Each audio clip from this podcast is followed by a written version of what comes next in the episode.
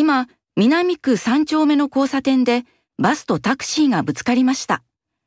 怪我をした人はいないようです。私も見た。目の前で事故が起きてびっくり。あの交差点でまた事故？先月も大きい事故があったばかりなのに。今、救急車が来て、怪我をした人が3人ぐらい運ばれましたよ。警察も来ました。事故怖い。バスとタクシーの運転手が警察と話してる。バスのお客さんは中にいる。